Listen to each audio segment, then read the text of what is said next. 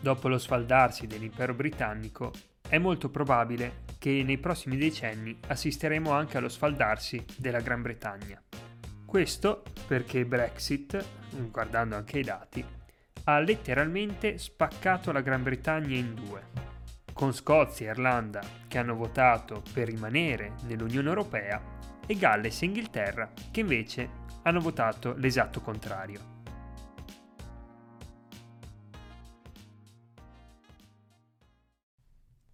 A un primo sguardo geopolitico si nota come Brexit sia frutto del fatto che l'Inghilterra, a differenza di altri imperi del passato europei, come ad esempio l'impero spagnolo, l'impero francese, l'impero olandese, ma anche l'impero portoghese, non ha voluto diventare uno Stato continentale e non vuole certo diventarlo, non accetta la sua attuale taglia geopolitica. E ora, dopo più di quattro anni dal referendum, l'Inghilterra si trova di fronte a due possibilità, quella di diventare nazione o quella di reinventarsi impero. Ovviamente la seconda è molto più difficile della prima, perché la seconda si dovrebbe realizzare con il benestare di altri paesi che dovrebbero mostrarsi disposti a entrare nell'anglosfera, ovvero nella sfera di influenza inglese. Brexit nasce dalla popolazione e addirittura si ipotizza che il termine Brexit non sia propriamente corretto. Infatti non sono la Gran Bretagna e i britannici a voler uscire dall'Unione Europea, ma sono gli inglesi e l'Inghilterra soprattutto.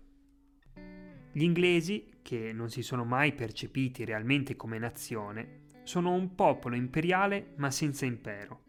Ed è per questo che turbati e disorientati hanno votato per uscire dall'Unione Europea, soprattutto però spinti da due sentimenti. Innanzitutto dalla nostalgia per l'impero britannico e in secondo luogo per la volontà di far vincere il nazionalismo inglese su una struttura vista come opprimento, ovvero l'Unione Europea.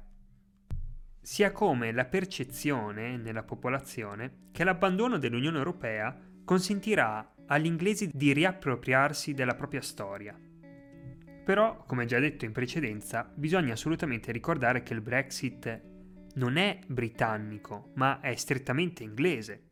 Infatti il voto nel regno ha diviso la popolazione lungo diverse faglie, ovvero faglie generazionali, educative e soprattutto regionali.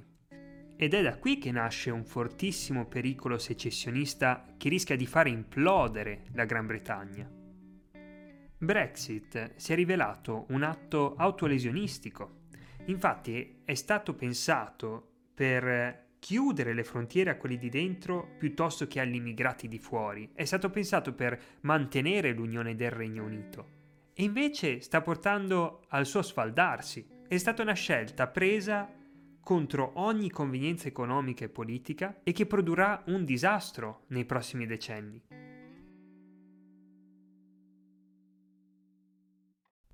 Si pensa che la Brexit possa produrre addirittura una guerra interna al Regno Unito. Perché ovviamente l'Inghilterra da un punto di vista strategico non può assolutamente permettersi di perdere Scozia e Irlanda del Nord, ovvero le due regioni che sono più legate all'Unione Europea e che sono più vicine a sentimenti secessionisti. Questo perché dal punto di vista geopolitico il controllo della, ad esempio, la Caledonia impedisce a una potenza ostile di attaccare l'Inghilterra da nord. Inoltre da creare una sorta di attacco a tenaglia con un attacco da sud dal mare e un attacco dal nord via terra.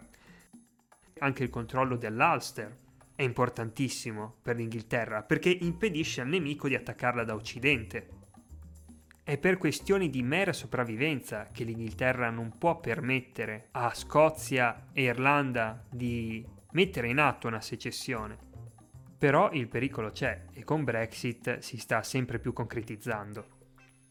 Guardiamo ad esempio alla Scozia che nel brevissimo periodo dovrà scegliere stare col Regno Unito o entrare nell'Unione Europea e sembra molto probabile che sceglierà la seconda opzione, dato anche il fatto che con Brexit la Gran Bretagna non ha più il potere di veto all'interno dell'Unione per poterle impedire di entrare e a questo va aggiunto il fatto che il governo scozzese si sta dimostrando sempre più filo europeo.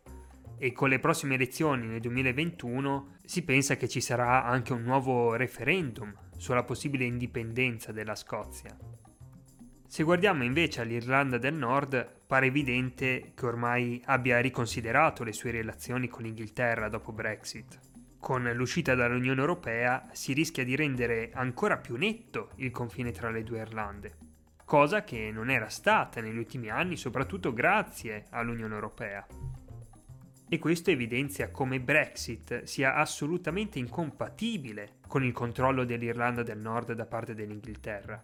Ed è per questo che si pensa che entro il 2030 in Irlanda ci sarà un referendum per decidere se unirsi ai fratelli irlandesi del sud oppure rimanere con il Regno Unito. Altra regione della Gran Bretagna che sarà sicuramente colpita dal Brexit è il Galles. È evidente il fatto che l'elettorato gallese si sia dato letteralmente una zappa sui piedi votando a favore del Brexit. Il Galles, paradossalmente, è una delle regioni più povere d'Europa ed è proprio lì che l'Unione Europea aveva investito moltissimo negli ultimi anni. Uno dei più grandi problemi del Galles è il fatto che non possiedono un'informazione propria.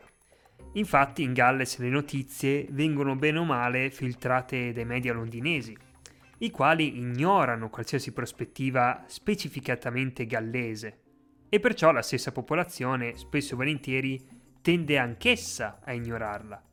Ed è così che per i gallesi l'Unione Europea è diventato una sorta di capro espiatorio, verso il quale riversare tutto il senso di rabbia e marginalizzazione che in verità ha radici molto più profonde. Ad oggi in Galles coloro che si dicono favorevoli a una possibile indipendenza della regione si aggirano intorno al 10%, però è interessante notare come dopo Brexit questa percentuale sia sempre in un lieve aumento. Altra osservata speciale di Inghilterra è Londra. Infatti la capitale si sente totalmente aliena al resto del paese. Situata nel cuore dell'Inghilterra, è anche però una delle città meno inglesi che ci siano abitata da 14 milioni di abitanti, solamente un quinto della popolazione è inglese. Il resto del paese quasi la disprezza o addirittura le è solamente indifferente. Questo perché Londra è vista come la capitale che sottrae risorse alla crescita del regno per poi destinarle altrove per convenienza personale. È quasi come se la capitale vivesse in una realtà parallela, a dimostrazione di questo basti pensare al voto su Brexit, dove a Londra ha vinto il Remain. Per questo l'Inghilterra si ritrova con una capitale che non vuole farsi strumento della collettività, intende rimanere all'interno dell'Unione Europea. Inoltre vuole anche liberarsi del peso delle province britanniche. Addirittura c'è chi pensa che Londra voglia farsi città-stato, Come detto in precedenza, l'Inghilterra cerca un'alternativa all'Unione Europea e pensa di averla trovata nell'anglosfera. Ed è infatti dopo Brexit che nel dibattito politico britannico l'idea di anglosfera è diventata centrale. Infatti si è rafforzata la convinzione che esistano profonde affinità geopolitiche tra i cinque paesi dell'alleanza dei Five Eyes, ovvero il Regno Unito, l'Australia, il Canada, la Nuova Zelanda e gli Stati Uniti.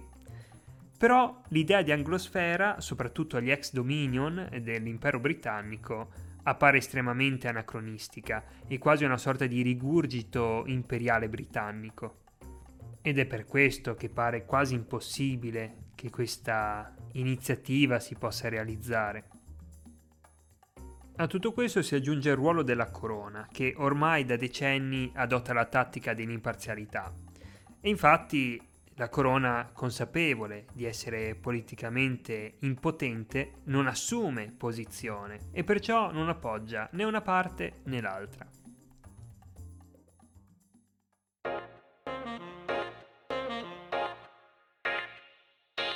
Il podcast finisce qui, spero di essere riuscito in qualche modo a delineare i possibili scenari futuri che coinvolgeranno il Regno Unito dopo Brexit. Siamo quindi di fronte a un'Inghilterra che rischia fortemente di vedere sfaldarsi sotto il suo naso tutto il regno e perciò di scomparire ulteriormente dal punto di vista geopolitico. Sarà assolutamente interessante osservare cosa succederà sull'isola nei prossimi anni e di sicuro torneremo a parlarne. Nel frattempo, se qualcuno fosse interessato ad approfondire l'argomento, consiglio per l'ennesima volta la rivista Limes e in questo caso consiglio il numero chiamato La questione britannica. Grazie per aver ascoltato e alla prossima.